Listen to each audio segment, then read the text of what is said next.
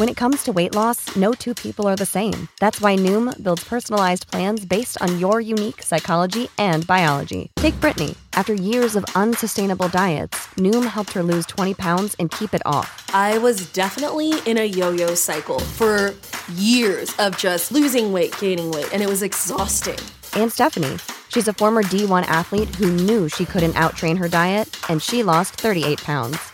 My relationship to food before Noom was never consistent. And Evan, he can't stand salads, but he still lost 50 pounds with Noom.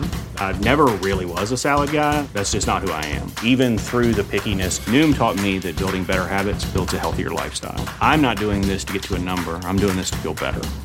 Get your personalized plan today at Noom.com. Real Noom users compensated to provide their story. In four weeks, the typical Noom user can expect to lose one to two pounds per week. Individual results may vary.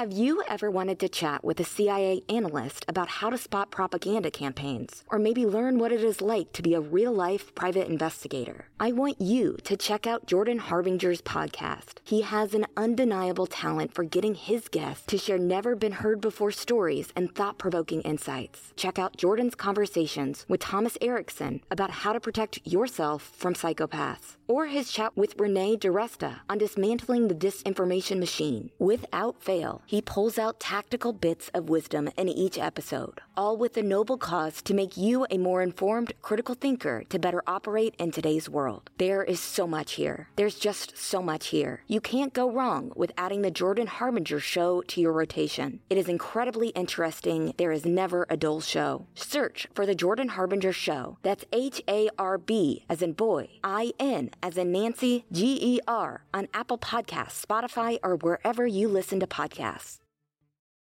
I don't know if Buster Murdaugh believes that his father killed his mother and brother in 2021, but after reading the details of a recent settlement agreement between Buster and those who were suing him for his alleged role in the 2019 fatal boat crash, we now have some hope that Buster is learning from the mistakes of his father.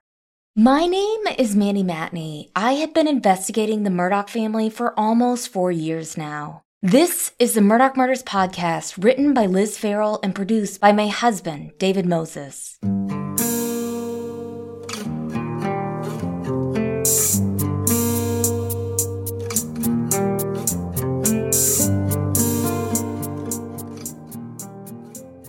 Wow, so it's our 75th episode. Is it too early to say that's a big deal? Because truly, 75 episodes wasn't even within the ballpark of my wildest expectations for us. But here we are. As we are prepping for the double homicide trial in two weeks and getting everything squared away for MMP Premium, I have been spending a lot of time looking ahead to what this podcast looks like after the murder trial.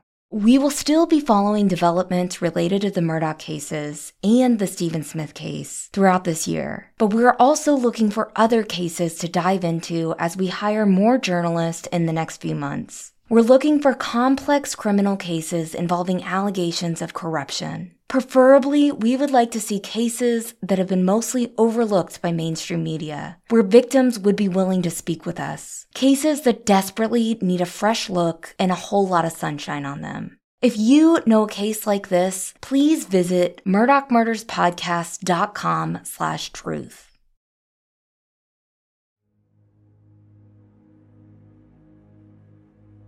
So starting off with some sad news. Judge Clifton Newman's son, Brian DeQuincy Newman, died last week at the young age of just 40 years old. According to the state newspaper, he died of a cardiac event. Our thoughts are with Judge Newman and his family as they have had to endure the unimaginable. Their son was laid to rest on Monday.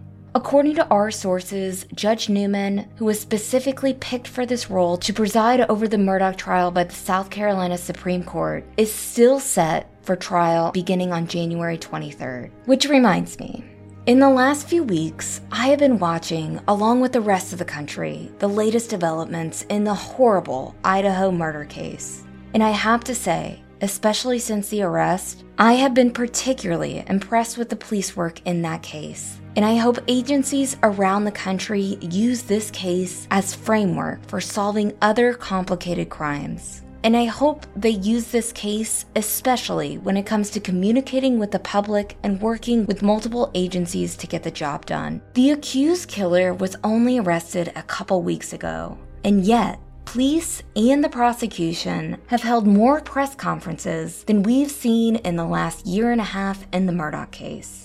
Our state attorney general has not held one press conference in this case. He hasn't attended a single court proceeding. Which is weird. Why wouldn't a politician want to proudly stand before the public to talk about the biggest and most complex case his office has had in recent history? I also noticed how much more information was released to the public after the arrest in the Idaho case. Last week, prosecutors released an 18 page affidavit stating how and why police came to arrest the suspect. The affidavit beautifully, quickly, and clearly laid out the state's case against the suspect, including DNA evidence, cell phone records, video surveillance, and other evidence. I'm sure they saved plenty of details for trial, but in my opinion, officials did exactly what they needed to do in a situation like this by telling the public just enough to assure them that they got the right guy here, and then saving the rest for trial. We never got that in the Alec Murdaugh case. In fact, I went back and looked up the documents that were released when Alec Murdaugh was indicted in the double homicide on July 14, 2022, more than 13 months after Maggie and Paul were murdered.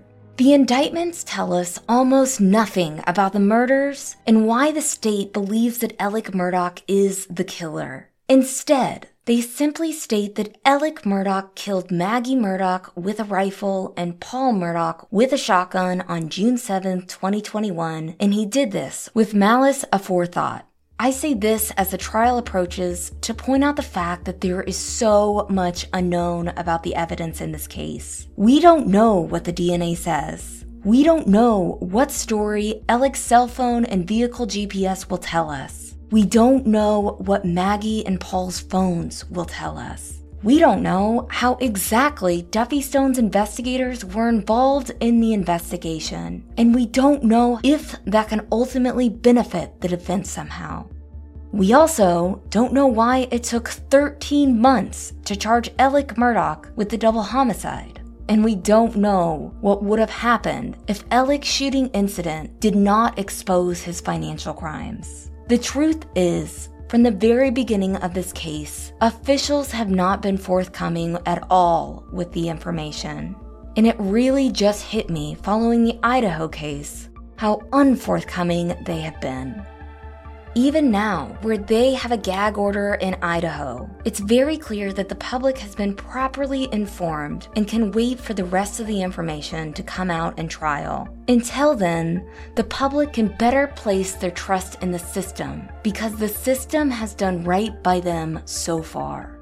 We have been told all along that officials were keeping the information in this case tight because they were up against Dick and Jim, the big bad wolves of SC Law, or so they used to seem. And the thing is, a lot of the information we have learned about the evidence has come from the defense. And because of that, it's just really hard to predict the totality of evidence here. I talked to a lot of low country locals about this case, and I've noticed a very common theme recently. A lot of people believe that he did it, but they doubt that the state can prove that. They say things like, look, Alec looks guilty as hell, but will the state be able to prove that beyond a reasonable doubt? They say things like, all Dick and Jim need is one juror. They say things like, we saw how chaotic Russell's trial was and how Russell had a pile of evidence against him. Do we really think the AG's office can convict Alec Murdaugh in the double homicide? And they say things like, You saw how sloppy the state was with the blood spatter evidence. And you sure Cousin Eddie didn't do this? These are things people say to me in restaurants, in bars, in public restrooms. My life is weird. Have I mentioned how badly that I want this trial to be over with? Anyways, from what I've gathered, Dick and Jim, who are highly experienced in media manipulation and have their fair share of friends in the press, have, in my opinion, successfully planted seeds of doubt in the public. All of those Cousin Eddie polygraph and DNA headlines have appeared to work in favor of the defense. By the way, the Post and Courier reported this week that Cousin Eddie's attorney says his DNA was compared with the DNA at the double homicide scene and that he was excluded as a suspect. Just to put that to rest. We hope that the state's case is as good as the case in Idaho appears to be. We hope that we will be just as impressed in two weeks when the state begins to lay out its case and call witnesses. And let's be clear too, it's very hard to judge an investigation before trial. But at the same time, we hope that state officials learn from this. We hope that South Carolina learns that transparency matters, especially when public corruption is alleged. We hope they see what we have pointed out with the two justice systems, and we hope that things change. We hope that the lack of transparency in this case, where we had to constantly scrap and fight for information behind the scenes just to keep accountability at the forefront, has not been because of politics. Are the people at the top, the ones who work for us in the public, still afraid to speak out against the Murdaugh? And if so, is it because of all of those who secretly remain in Murdaugh's corner? because of whatever those people may be protecting because of wherever Alec's money really went. But most of all, we hope that the double homicide case is one of many prosecuted in connection to this one. We hope that they won't stop until they get all of the answers for Stephen, for Gloria, for Hakeem, for Mallory, for every person who suffered because of the Murdaugh dynasty. Alec was not just one bad egg in a good system. He was the product of a bad system that continues to give the powerful a pass. And speaking of not giving the powerful a pass, today we want to share the latest in the Mallory Beach case. Liz broke big news this week in the boat crash settlement.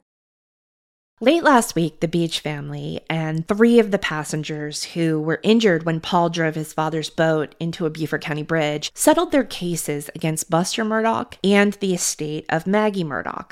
We haven't talked about the boat crash cases in a long time, so let's do a quick rewind. Buster Murdaugh, as you know, is Alec Murdaugh's surviving son.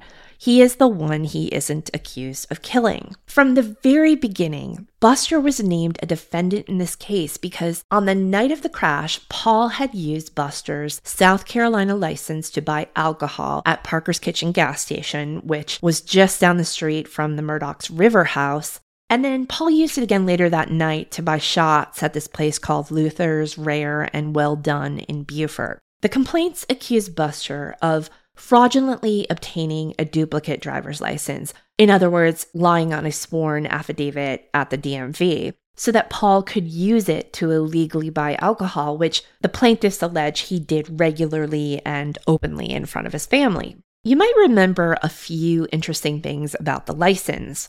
One is that Paul and Buster, though they both have red hair, looked very different from one another, despite what Parker's attorneys try to say. It's funny because Parker's attorneys consistently rely on this one photo of Paul and Buster that was taken at a basketball game in which the boys looked very similar to each other instead of, say, using actual information that was presented to Parker's on February 23rd, 2019, when that decision was made to sell Paul alcohol. Meaning, it's interesting that they don't show what Paul looked like to them at that time when he purchased the alcohol and what Buster looked like in his license photo. Because in reality, Paul was short and thin, and his hair, though it was red at times, tended to be more of a browner red, to the point that on the day of the boat crash, it flat out appeared to be brown in video surveillance from Parker's. Buster was considerably and quite noticeably taller. He was around six foot two inches tall, and at the time his license was issued anyway, he was about 70 pounds heavier than Paul. And his hair was a much brighter red than Paul's. The Beach family's core argument has been that had the cashier at Parker's Kitchen followed company policy, which dictated that because Paul looked younger than 30 years old, other factors on his license should have been checked, such as height and weight. And had the cashier been better trained on that company policy, Mallory might be alive today. Instead, the clerk scanned the ID, accepted Maggie's credit card as Paul's without hesitation or question, again, counter to policy, and then sent him on his way, locked and loaded with two arms full of alcohol. When Paul got out to the parking lot, he held the alcohol above his head in victory, another point at which Parker's policy would have and should have kicked in because Paul's gesture was that of what's called a third party sale. That is, a person of legal drinking age buying alcohol for minors, something Parker's employees are supposed to look out for and prevent.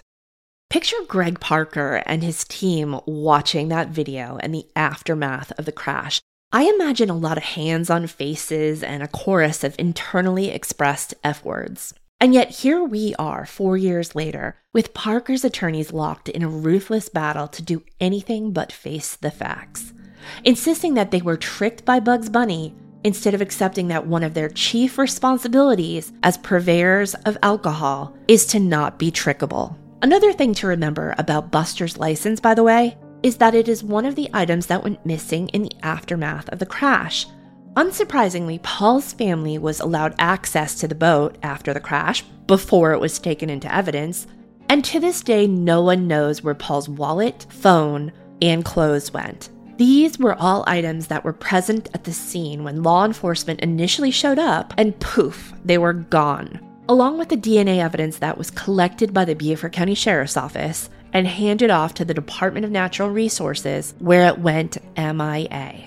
We don't know for sure because this wasn't the only anomaly with the boat crash investigation, but it's possible that the missing license is one of the inconsistencies and problems that the state grand jury was investigating in the spring of 2021 when they started subpoenaing for Alec's bank records. From what we've been told, they were looking for potential payments made to law enforcement officers involved in the case. So, in February 2019, Buster was in his second and, as it turns out, last semester at University of South Carolina School of Law. According to the Wall Street Journal, Buster was asked to leave the school that spring after being accused of plagiarism. According to several sources, Buster, like his parents, was imminently aware that Paul had been using his ID to buy alcohol. Buster has denied this, of course, but on January 6, 2020, Paul's ex girlfriend, Morgan Doughty, sat for a deposition with attorneys for Parker's Kitchen. 13 select pages of that deposition were filed publicly in June 2020 by Parker's attorneys.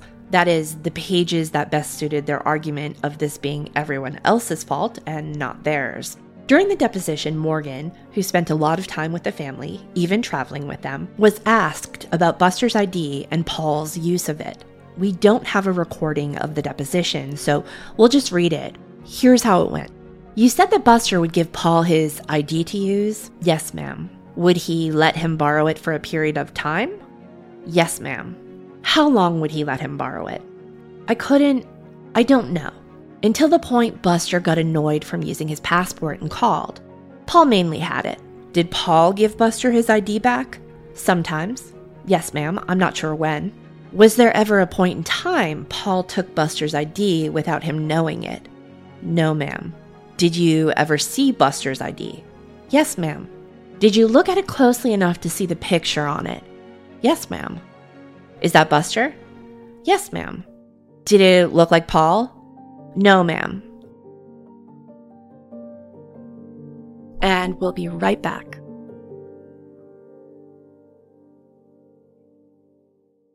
Have you ever felt like you would make a really good detective? Turns out I enjoy finding clues about scandalous family secrets, uncovering mysteries, and cracking the case, including in my off time. If you are like me, let me tell you about my experiences with June's Journey for iOS and Android. June's Journey is a hidden object mystery game with a captivating story that takes you behind the glamour of the 1920s with a diverse cast of characters. It really challenges challenges your observational skills. I have been immersed in this thrilling murder mystery story that sets the main protagonist, June Parker, on a quest to solve the murder of her sister and uncover her family's many secrets. Each will help us solve the mystery and get justice for June's sister Claire. With hundreds of mind teasing puzzles, the next clue is always within reach. Download June's Journey for free today on iOS and Android and see if you can crack the case.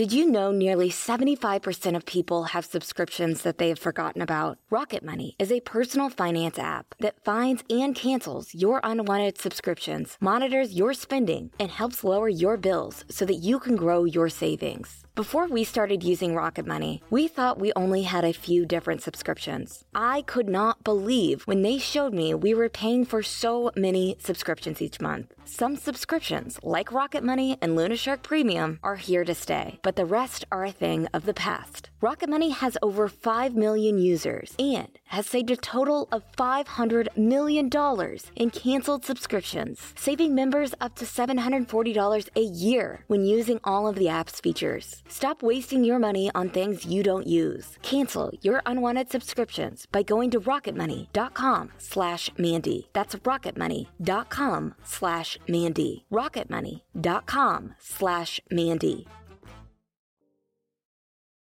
Instead of going to trial and leaving his fate in the hands of a jury, Buster decided to settle with the Beach family, Morgan Doughty, Miley Altman, and Connor Cook. Anthony Cook, Mallory's boyfriend at the time of the crash, has also filed a complaint in the boat crash, but chose not to name Buster as a defendant, so he is not a part of the settlement. Also, Maggie's estate settled with the Beach family, Morgan, and Miley. Neither Connor nor Anthony had sued the estate. There are a lot of moving parts here, so we're going to break this down to the very basics. So Buster settled the case with what money, right? That's been a hot question for a while now. What money does Buster have exactly? Like we have said before, we've been told that Buster either has already or is expected to receive money in an untouchable trust, meaning that debt collectors can't get at it. We were told that the amount of money was such that Buster would never have to work another day in his life if he did not want to. The money that he settled with is not that money. So that brings us to the very messy matter of Maggie Murdaugh's estate. Let's start with where Maggie's estate is these days. It was originally opened in Colleton County Probate Court in late June 2022. The Chief Justice of the South Carolina Supreme Court signed an order disqualifying Colleton County's new probate judge from the case because of his connections to the Murdaugh family and the 14th Circuit Solicitor's Office. The judge used to work for Duffy Stone's office and also is the son of an attorney who used to run PMPED's Charleston office. Because, of course. Have we mentioned that we're very concerned about the Colleton County jury pool?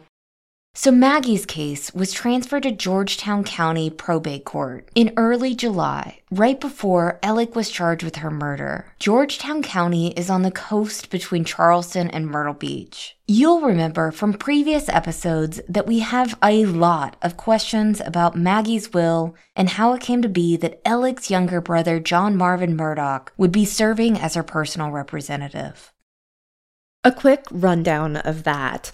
In August 2005, Maggie had designated Alec to be her personal representative, but in the event that he died before her or with her, she had named her sister, Marion Branstetter, to represent her estate. Marion's name, however, is crossed off, and handwritten over it is the name Randolph Murdaugh III, Maggie's father in law. Instead of drawing up a nice, new, clean, fresh, and unsullied will, which as a member of a legal family would seem like an easy thing for Maggie to have done, we're left with this 16 year old will that has childlike crossouts on it, and I guess we're expected not to question that at all. After we started asking these questions, by the way, John Marvin agreed to sit for a long profile with the Island Packet newspaper last year. In that profile, he denied that the family had tampered with the will in any way and said his main goal was to show that the family was being transparent in how Maggie's estate was being administered and that they weren't wasting assets, as they had been accused of doing. Anyway, Alec renounced his right to serve as PR for Maggie's estate as did Buster. And behind the scenes, it appears that this task had been assigned to John Marvin, who, for months prior to his official appointment, appears to have been helping Alec liquidate his assets. This maneuvering led the Beach family to ask the court in fall of 2021 to freeze Alec's assets and assign a receivership to set up an accounting of where all Alec's money was. Around December 2021, after it appears John Marvin had already been acting as the de facto PR for Maggie's estate, Marion formally renounced her right to serve as PR, stating that she hadn't even known that Maggie had designated her to serve in that role. In the meantime, the Murdaughs appeared to be moving fast to liquidate the family's assets. They also appeared to be paying down a more than $600,000 unsecured line of credit that Alec had taken out from Palmetto State Bank with his father. Paying down that unsecured debt was seen as another asset preserving move on the part of the Murdaughs because the money went back to a bank that had been incredibly generous with the family over the years and it went to pay down a debt that ostensibly would have had to have been paid by Randolph's estate, meaning instead of preserving the money from selling Alec's assets to friends and other family members so that it could go to the growing list of Alec's victims to pay for the harm he did to them, the money went to the bank. You know, the place where at least one of the owners conspired to help Alec steal money. Now, because John Marvin Murdaugh is the PR of Maggie's estate, he's potentially entitled to take a fee of 5% of the total value. That puts all of this into perspective a little, right? We said this in an earlier episode, but it's worth mentioning again how recycled the Murdaugh economy is. Okay, remember that part about John Marvin's fee. We'll talk more about that in a minute because it's interesting. Let's first talk about how big Maggie's estate is. The most valuable part of the estate is Moselle the 1,700 acre hunting property that Alec got from an alleged drug trafficker and later put in Maggie's name, and then somehow was able to take out loans against from Palmetto State Bank using it as collateral, even though it was no longer his. Then there's half of the Edisto Beach House, which was co owned by Maggie and Alec. Half of that money is also part of the estate. Then there's Maggie's car, the brand new Mercedes that Alec was driving in September 2021 when he pretended to be shot by a bald white man driving by as Alec changed a run flat tire without a spare. Oh, and remember that one phone call between Alec and Buster? We'll play that again for you.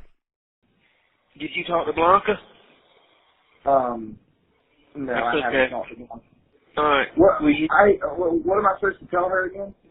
just tell her that I want to that that I want to give her a call and and explain to her what she has to do and if that's okay with her. What is, oh, yeah, with the account? Yeah. And will you do that today? I'd like to call her over the holidays. Yeah, I'll do that today, man. Me and Blanca ain't been, ain't been rubbing on the same cylinder. What? I said, me and Blanca, I've got some serious, I've got some serious problems with the way Blanca's done some things. Like what? You know, man, I went out to Moselle the other day. She didn't tell anybody. I mean, she's packed up everything at Moselle. I don't know where anything is, so I can't find anything that I want.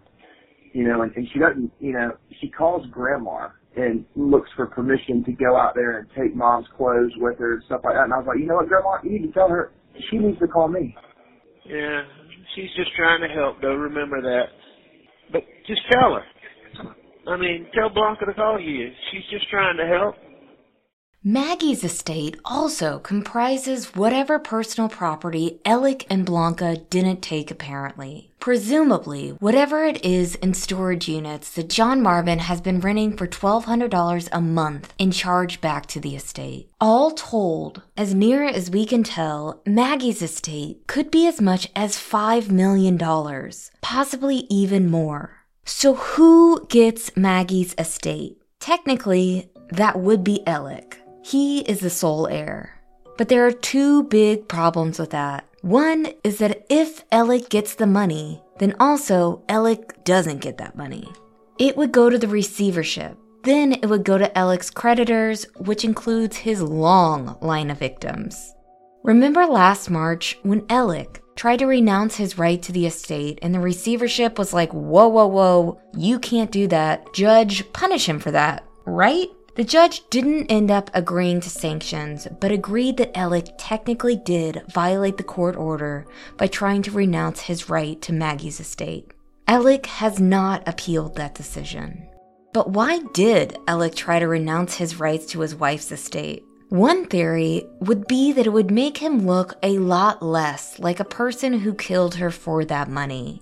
I mean, he did renounce his rights to it from jail at a time when the walls were closing in on him. And the potent and the potential of murder charges were not only a very real possibility, but ultimately inevitable. So I'm not sure how effective that message was. But it's a question worth asking. Did he try to renounce his rights to Maggie's estimated $5 million estate to make it retroactively look like he had nothing to gain from her death? The second problem with inheriting Maggie Murdaugh's estate is that if Alec did murder Maggie, and if he is found guilty anyway, he will not be entitled to that money because of something called the Slayer statute.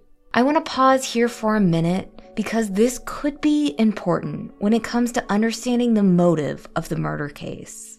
All along, we have been looking for a life insurance policy when it comes to motive. A large sum of money that would come to Alec after Maggie's death. But now, it looks like Maggie's estate is a lot larger than most life insurance policies. And Alec probably would have gotten that money if things worked out the way he allegedly wanted them to. I.e., if he didn't get caught. For all intents and purposes with this settlement, though, if everything goes the way it's expected, Alec will be treated as though he is dead, which makes the estate Buster's. And that would have been great for Buster had it not been for Buster's big boy driver's license getting scanned at a Parker's kitchen. All right, let's talk about that settlement. Things are going to get a little complicated, so to keep it simple, I'm going to ask you to picture different money teams. The first money team is the Beach team. That team includes attorney Mark Tinsley, the Beach family, Morgan Doughty, Miley Altman, Connor Cook, and Connor's attorney Joe McCullough. Going into this, their pot of money is empty. The second money team is Alec's team. That includes Alec and the receivership attorneys. Whoa, why are we including the receivership team with Alec's team? because of the money. Any money in pot is money that the receivership can take its contingency fee from. So the more money in pot means the more money for the receivership attorneys. The third money team is Maggie's team. On that team is John Marvin and Buster, obviously, and the attorneys hired to handle Maggie's estate, as well as the attorneys hired to defend Buster in the boat crash lawsuits. So again, the more money in Maggie's pot, the more money for John Marvin, the more money for Buster, the more money for these high priced by the hour attorneys. Okay, let's talk about those attorneys because this is important. It's like Ernest Hemingway's Old Man and the Sea. The old man works himself to death to catch the big fish, but by the time he can bring that big fish back to shore, the sharks have taken it down to the bones. Maggie's estate is the big fish. First, there's the issue of the Moselle sale and whose team gets that money. Does it go to Alec's team's money pot? The receivership sure seemed to want it there. Not only did they fight Alec on his renunciation of Maggie's estate, they've accused Alec of committing fraud when he signed the house over to Maggie for $5 and love and affection. As it stands, they've asked a court to undo the transfer of that land from Alec to Maggie back to Alec. Why? Because again, the more money in Alec's pot, the more money for them. It sounds crass because it kind of is. This isn't to say they haven't done a lot of work trying to find Alec's money and account for everything, but one does have to ask whether finding money includes the sale of real estate that wasn't in any way hidden and therefore in no way needed to be found. Okay, the second issue is the estate team's attorneys. The attorneys working for the estate have apparently racked up about $290,000 in billing so far, despite, according to the joint motion for settlement approval that was filed this week, not conducting any discovery or litigating the fraudulent conveyance case over the transfer of Moselle to Maggie. What have they been doing that would cost hundreds of thousands of dollars already? Not clear, but it's a safe assumption that until Maggie's estate is closed, that's a spigot that's going to keep running freely for them. And according to that motion, it's this free flowing faucet that motivated the joint settlement. Meaning, without this agreement, it's a race against the clock for the victims. The longer this takes, the more of the fish the sharks will get to eat before it can get to shore. All right, so the terms of the settlement. First, it's not a fully done deal until the judges sign off on it. Some other things have to happen too, namely, Alec will have to officially waive his right to any of it, but because he says he's not a wife killer, we totally expect that he will do that. Also, by agreeing to this deal, Buster is not saying he did anything wrong here. He's not admitting to allowing Paul to use his license. He's simply cutting bait so he can move on with his life. Let's start at the bottom. So, let's say the estate is around $5 million. 5% of that is $250,000. As part of Buster's settlement deal, it looks like John Marvin is going to waive that fee. Sources say it's so that Buster can keep more of his inheritance. How much more? Buster will get to keep $530,000 of the money, which, fine, that's why it's called a compromise. As part of the settlement deal, the attorneys on the estate's money team will get paid their, frankly, offensive fees of nearly $300,000. Also, it looks like the receivership attorneys will end their battle to get the Moselle money put into Alec's money pot, and in exchange, they will get $275,000 from Maggie's estate.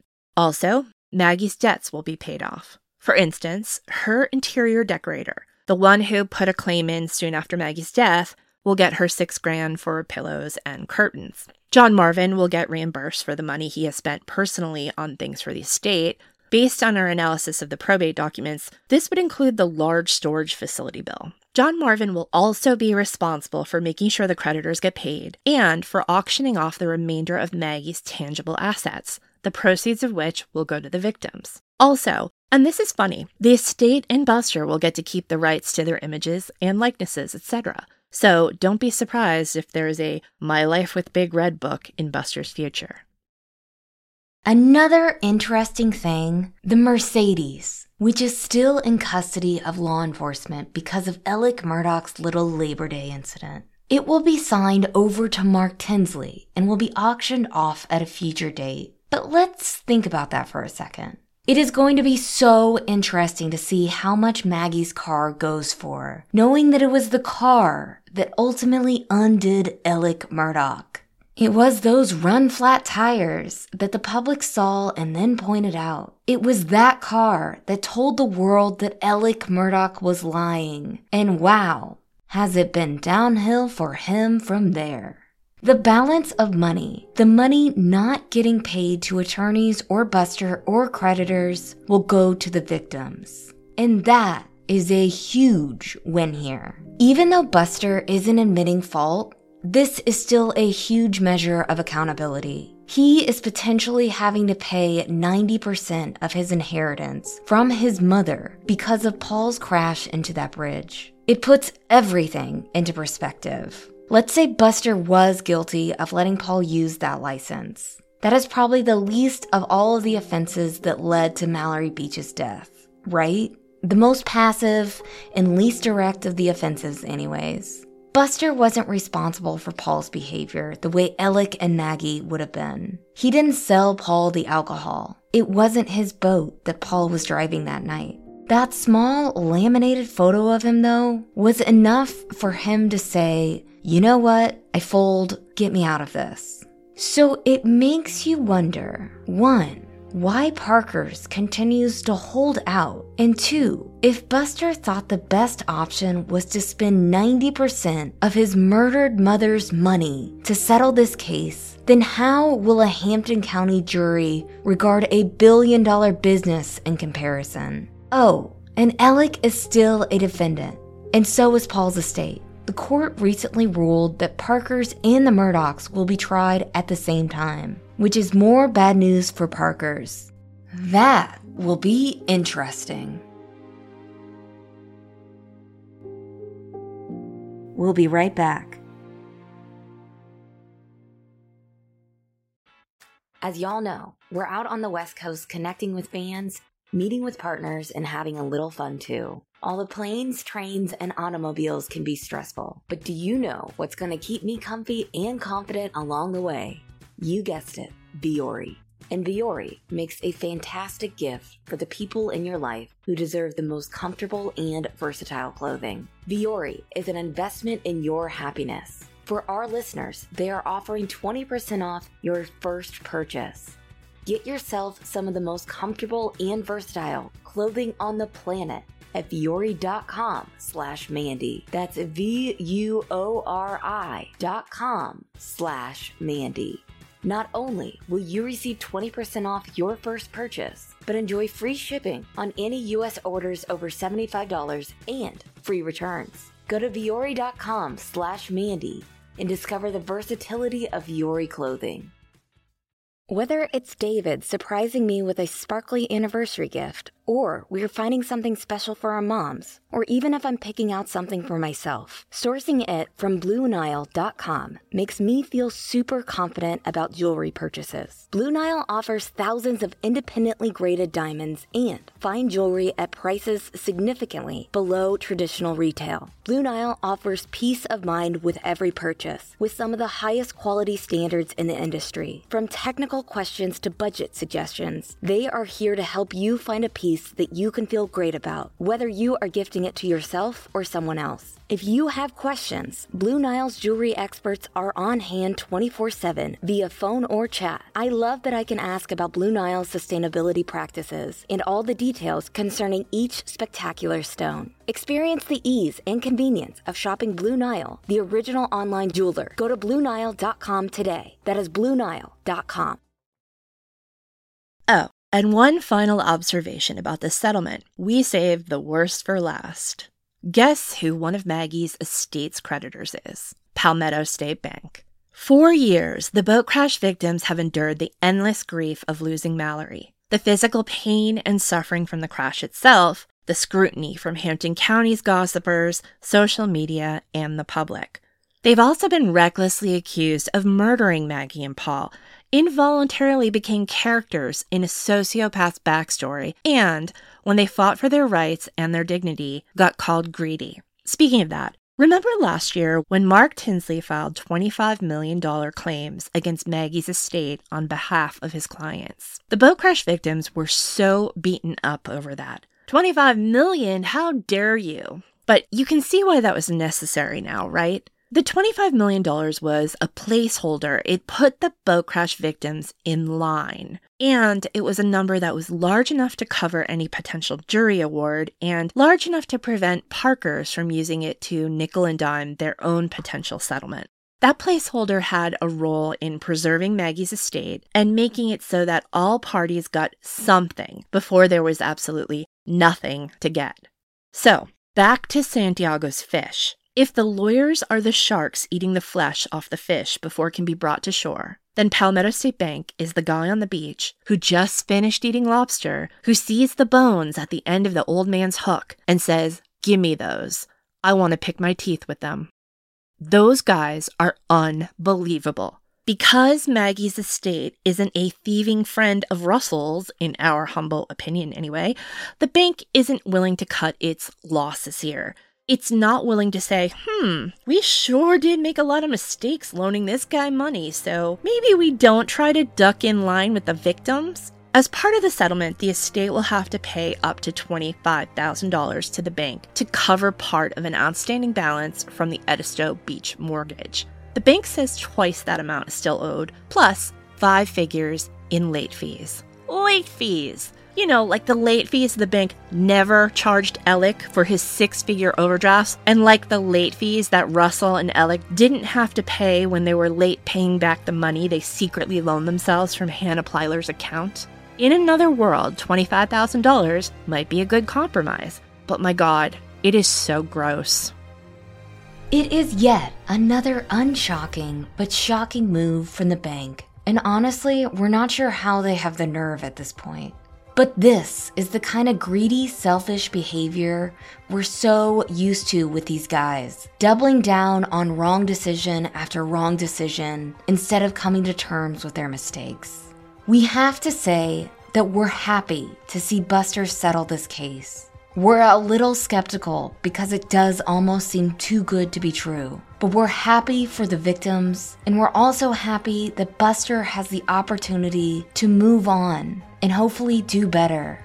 His decision appears to have solved a lot of problems and puts to rest several small battles and one big one.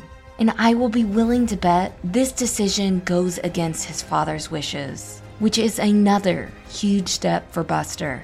We're also impressed that John Marvin agreed to the terms of the settlement and he agreed to waive his fee, even though it was likely to make sure his nephew got some money. Nevertheless, it was the right thing to do, and much more in line with the John Marvin Murdaugh he wants the world to think that he is.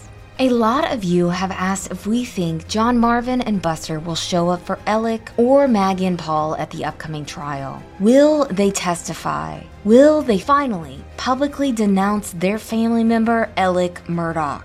Will they actually cut their financial ties with him? The truth is, we wish we had a better answer. Because right now, it's hard to tell. But maybe, just maybe, this shows that they are taking a step in the right direction in finally recognizing that Alec needs to be held accountable. And I guess we will see in two weeks. Stay tuned and stay in the sunlight.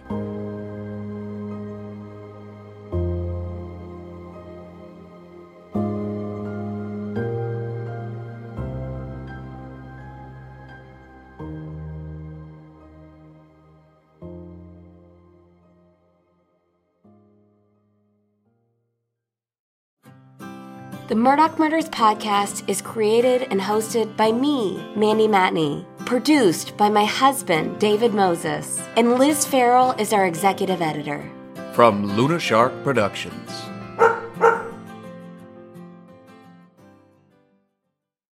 This is the story of the one. As head of maintenance at a concert hall, he knows the show must always go on. That's why he works behind the scenes, ensuring every light is working, the HVAC is humming and his facility shines. With Grainger's supplies and solutions for every challenge he faces, plus 24 7 customer support, his venue never misses a beat. Call click grainger.com or just stop by. Granger, for the ones who get it done.